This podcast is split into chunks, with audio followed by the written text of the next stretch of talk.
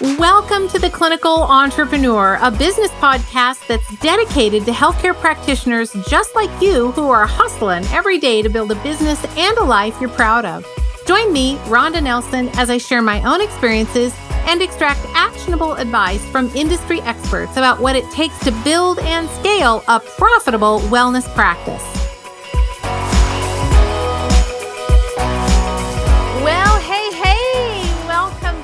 For part two of how to start or re energize your wellness practice.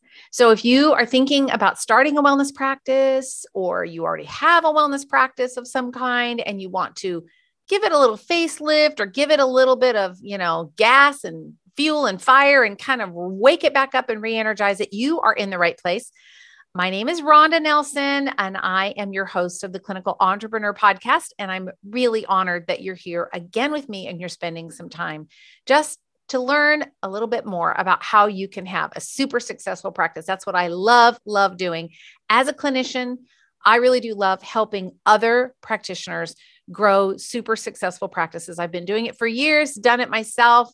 I know how to do this and I love helping practitioners. So, to recap, if you missed last week, you're definitely going to want to go back and listen to the podcast. It's part one of this topic, but we talked about three, the first three steps in really establishing a really healthy wellness practice. And that was number one, identify your niche. And for all the details, you're going to have to go listen to the podcast. Identify your niche. Number two, get on the field, suit up, play the game, start kicking the ball around. Number three, set your prices as a CEO, not as a practitioner. All right. Now, today we're going to cover number four, five, and then I've got an extra one for you in the outro because I couldn't leave it out. So, this is five ways, but really six. So, let's look at though number four. Number four has to do with advertising and marketing, of course, because we have to be able to spread the word about what we're doing. So, now that you know your niche, you, it's, you're very clear about who you serve you are super clear about your fees. You've already got those set up. You know for a fact that you can help, and you may not know everything, and that's okay. You really don't have to know everything. Last week, I talked about you know, buying a car. I said, if you are the person that needs to know everything about everything before you make a decision, then you should never be driving a car because you don't know everything about everything in that car. You just know that you get in, turn the key on, it's got a steering wheel, a brake, a gas, and a few things you know about. And then it's enough to get you where you need to go. That's all you have to know to play this game, to get on the field. You just have to know how to turn it on and how to get the car moving. That's all. You don't have to know all the little details. So, again, go back last week, listen to the podcast. It's episode rondanelson.com forward slash 104. 104. That will take you to part one of this series. So for now, we're talking about how you're going to spread the word. So you already know all the things. Now you just have to get out of your out of your own way and get out and start talking to people about what you do. Because when you get crystal clear about the transformation that you can make in someone else's life, it makes it so easy to have those kinds of conversations. It's like me talking to you about, let's say, female hormones. Listen, that was my specialty, and I kind of fell into it. It was probably by accident, but it ended up working really well. And it's why I built such a successful practice because it's what I became known for. I just became known for the female hormone person. And then it ended up well, kind of leaking over into thyroid because the thyroid had so much to do with female hormones. So then I got expert at thyroid. And then I found out all these women had digestive problems. And so then I got really, really good at that. But I didn't have to be good at all the things. I just knew what I was really good at and what I had a passion about. So then that made it so easy for me to talk to people about that. And so when I would meet someone who is complaining about being bloated with her period, I might say, Did you know that dandelion leaf can really help with that? No. I go, Yeah, I just had a patient this last week or two weeks ago, and I had get it. I tell them a story. And there's no way. Well, can I work with you? Sure. Here's my card, or, or, you know, give me your number and I'll call you, whatever, right? What's your email? I'll email you. All I did was just make a casual mention, but I'm so passionate about it. I was ready to go with a response when she said what she said to me. So when you are crystal clear about the transformation that you can give that person, it's so much easier to have conversations. So you're going to just have conversations with as many people as you can because you never know where that next patient is going to come from. You don't know.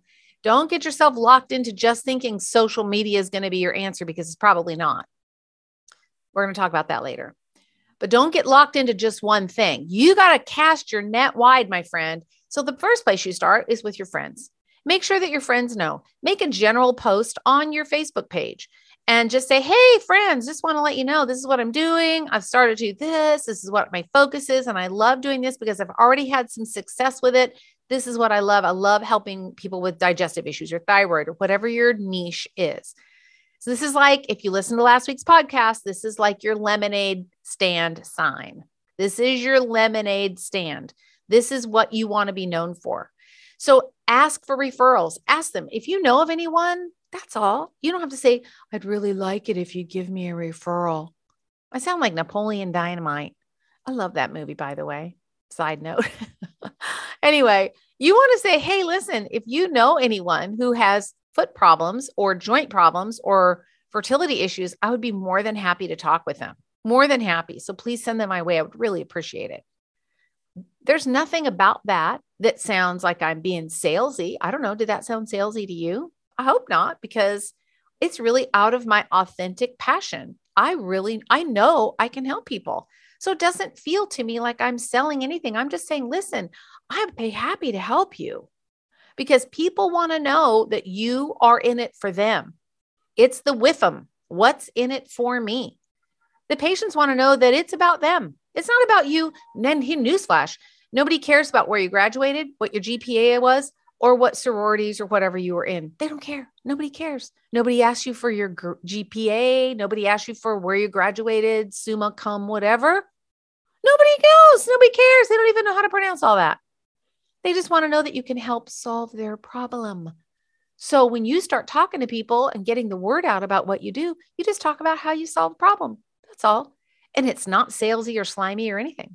You can strike up a conversation in line while you're standing in line. It could be at the grocery store, at Costco, or you know, at a game, or I don't know, just strike up a conversation. You don't have to come right out and say, Are you having hemorrhoid problems? Please don't do that. Don't don't ever do that. You just strike up some general conversation, any conversation.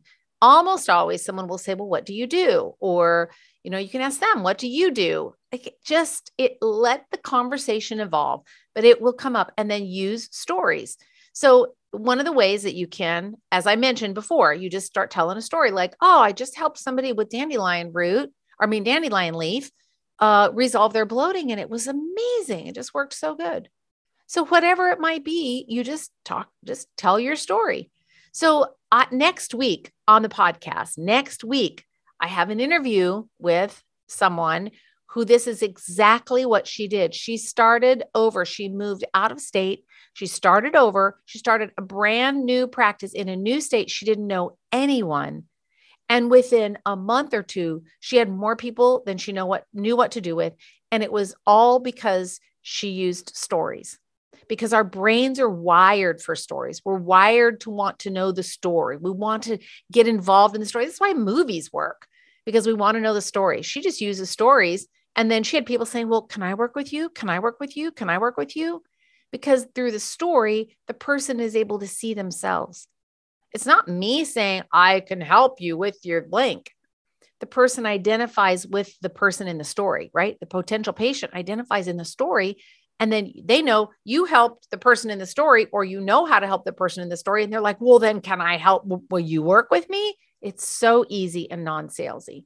So make the conversation about them and not about you, as I mentioned, and then always provide value. Like I'm not ever afraid to tell someone, you know, this is what I would recommend. You know, you Chaste Tree can be really helpful for, you know, uh, whatever, so breast tenderness right around your period. But be careful where you get it because not all chaste trees are alike, and many of them don't have the right phytochemical phytochemical um, profile in them so they won't affect a change. So if you've ever tried Chaste tree and you go, eh, I've tried that, doesn't work because you didn't get the right type. So that's you just want to be really careful with that. Well, what's their response going to be? Oh, well, where where do I get the good stuff? Well, you're talking to the right person because I can help you get that handled. So you see, it's just a very generic, but I provided value. I said, be careful because there's a lot of stuff on the market that doesn't work. So strike up that conversation. You, my friend, have, in my opinion, you really have an obligation to not keep your greatness to yourself because you don't want to bother anyone or you don't want to feel salesy. You don't want it to come across that way or feel egocentric. It's not about you, it's about the transformation that only you can provide for someone who desperately needs your help. They're in the river, they're looking for the lemonade stand to solve the problem. They want to buy your lemonade. They want to buy your lemonade, but they don't know where to find you because you're out here trying to serve everybody in the middle of the desert with your little lemonade stand that says, I help everyone feel better today by optimal optimizing your health. If that's what your website says, friend, I'm sorry, I love you. But listen, if your website says that, your your lemonade stands way out in the dang desert. It's so far out there. People with problems aren't going to find it because they're in the river swimming and fighting for their lives and their health. And they are looking for the lemonade stand that says, I help ankle people. I help people who roll their ankles on the dock of the marina, like I did. I would have been swimming over to that lemonade stand. How fast can I give you my money? How fast can you help me? Because I my ankle hurts and I need help. So don't pitch your lemonade stand out in the middle where you're helping everyone optimize their health and live a healthy lifestyle. You're in the desert, friend. So maybe you have a website. You probably need to be listening to this because you need to re-energize your practice. We need to get we need to get a facelift on that website. Oh, I could talk about this for a long time. Marketing, love it. Okay, so that's number four advertising, getting the word out there. Oh, and one thing I forgot is don't forget to just, you know, make sure that you're staying active, like on your social media, on your own personal page, and just saying, Hey, I worked with someone this week that testimonials. I worked with someone this week and this is what happened. They came in with blank, blank, and blank. And we did a few things, and within about a couple, within you know four to six weeks or six to eight weeks, whatever the time frame is, they were remarkably better and I'm so excited for them.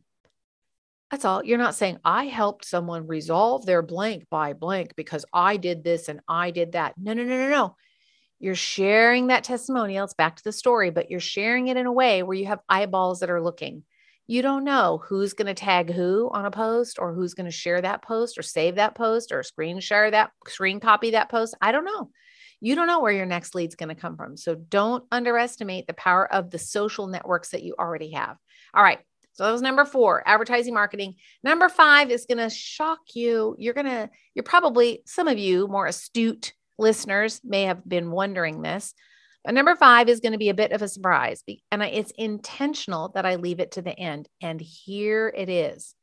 Number five in our series of how to start or re energize a wellness practice is to gather together your paperwork. Oh, can you believe it? It's number five. You would think that this would be one of the number one things, like right up there with, you know, starting before you even get started, you have to have your paperwork in place. Well, that's intentionally why I left it as number five, because here's what happens I've watched myself do this, and I've seen countless practitioners do this. They get busy with these kinds of details and it's an excuse to keep them from getting started. I see you I see you perfectionists out there. I know you're there. I know you're there. Because what happens is we spend so much time working on the details that it's an excuse psychologically because we're scared. We got imposter syndrome talking we think we don't know enough. We're not ready. I'm not ready. If I had a dollar for every time I heard, well, I'm just not ready, I could retire by now. It's the number one excuse I hear. Well, I'm just not ready, or I just don't know enough, or I don't have it all prepared. No, no, no, no, no. So here's what you need the minimum you need to talk to somebody. You, by law, you do have to have a privacy practices notice, which is HIPAA, right? You can get that online. Just get it, type it up, have the thing where they sign off that says, I received a copy. They never want the copy, but at least you offered. I was offered and declined a copy, or I received a copy, however you want to word it, doesn't matter. You need that. And then you need some kind of a simple, basically a release form. It's just basically saying, This is a service that I provide. You understand, I am not a medical doctor. I am not licensed as a medical doctor, and I am providing you wellness and nutritional services something to that degree. And I have an example for you in the show notes. Okay. So, in the show notes, a very, very, very basic example. Of course, you need to make sure that it's compliant with all local, state, and federal laws. So, you may want to seek an attorney or have your attorney look at it or i would i would definitely do that i think that's the one place when you're setting up a practice that you do need to make sure that you have good legal coverage there but other than that, you just need that in your HIPAA notice, and then you're good. Your new patient paperwork is the now you can start working on it kind of as you go. So, most of the time, what I see is practitioners will start and think, oh, well, I have to build this, you know, 47 page new patient intake. No, you don't. You do not have to do that. All you need to do is get basic information from them. You can even start with what are the top five complaints I have one form and that's all that it is. Give me your top five chief complaints. What are the symptoms that are most bothering you right now? And they may only have one or two, which is fine. Or they may fill out all fine. And then I ask them to prioritize them. In other words, this is my number one priority, number two, number three, four, five. And sometimes that's all that I need. And then I can go start asking more questions. Well, tell me about when did that start? When was the last time you felt well? You know, what was the thing that happened to onset this? You know what i can ask all those questions during the appointment. I don't have to spend all this time creating this new extensive new patient paperwork. So i'm not saying it's not important. I'm saying save it for the last. You have all those other things that you can do. You have to choose your niche. You got to get on the field and start playing. You got to set your prices as a ceo you got to start talking about what you're doing. And then you can be building these forms on the back end. But people get it reversed. They're like i don't want to do anything till my forms are done. No no no no no. We're not going to do that so, if you're using software like Practice Better, you can create those intake forms as you go. You can go in and modify them, add to them, delete, change. Nothing is set in stone, especially if you're setting them up digitally, which I do recommend. But they're super easy to do. And then for those of you that are saying, oh, what if I don't have all the right questions? I know I can hear you. Well, I, I what if it's not comprehensive enough? Or what if I don't have everything right? Okay, look, I got you. In the show notes, you will find my list of intake questions. It's quite extensive. They're quite extensive, but you can download the list of questions. They are in the show notes. All you have to do is go click on the link and request the download. I will send it to you. And then you can have this comprehensive list of intake questions. You can pick and choose whichever ones you want, create them in your own form, practice better, Jane, whatever you want to do. Any other kind of digital you know software that's com- hipaa compliant or secure. The other thing if you're on a budget the other thing that you can do is you can use we use acuity a-c-u-i-t-y acuity scheduling. And acuity has the ability to let you you can actually add forms so that when they schedule and they get the confirmation email it'll include the forms with it. So that can be and it's hipaa compliant. I think at the time of this recording uh, it's $34 a month so it's a little less expensive if you're just getting started and you're on a budget. But if you already have a practice management software like Jane or Practice Better, I love Practice Better, you can just build them right in there.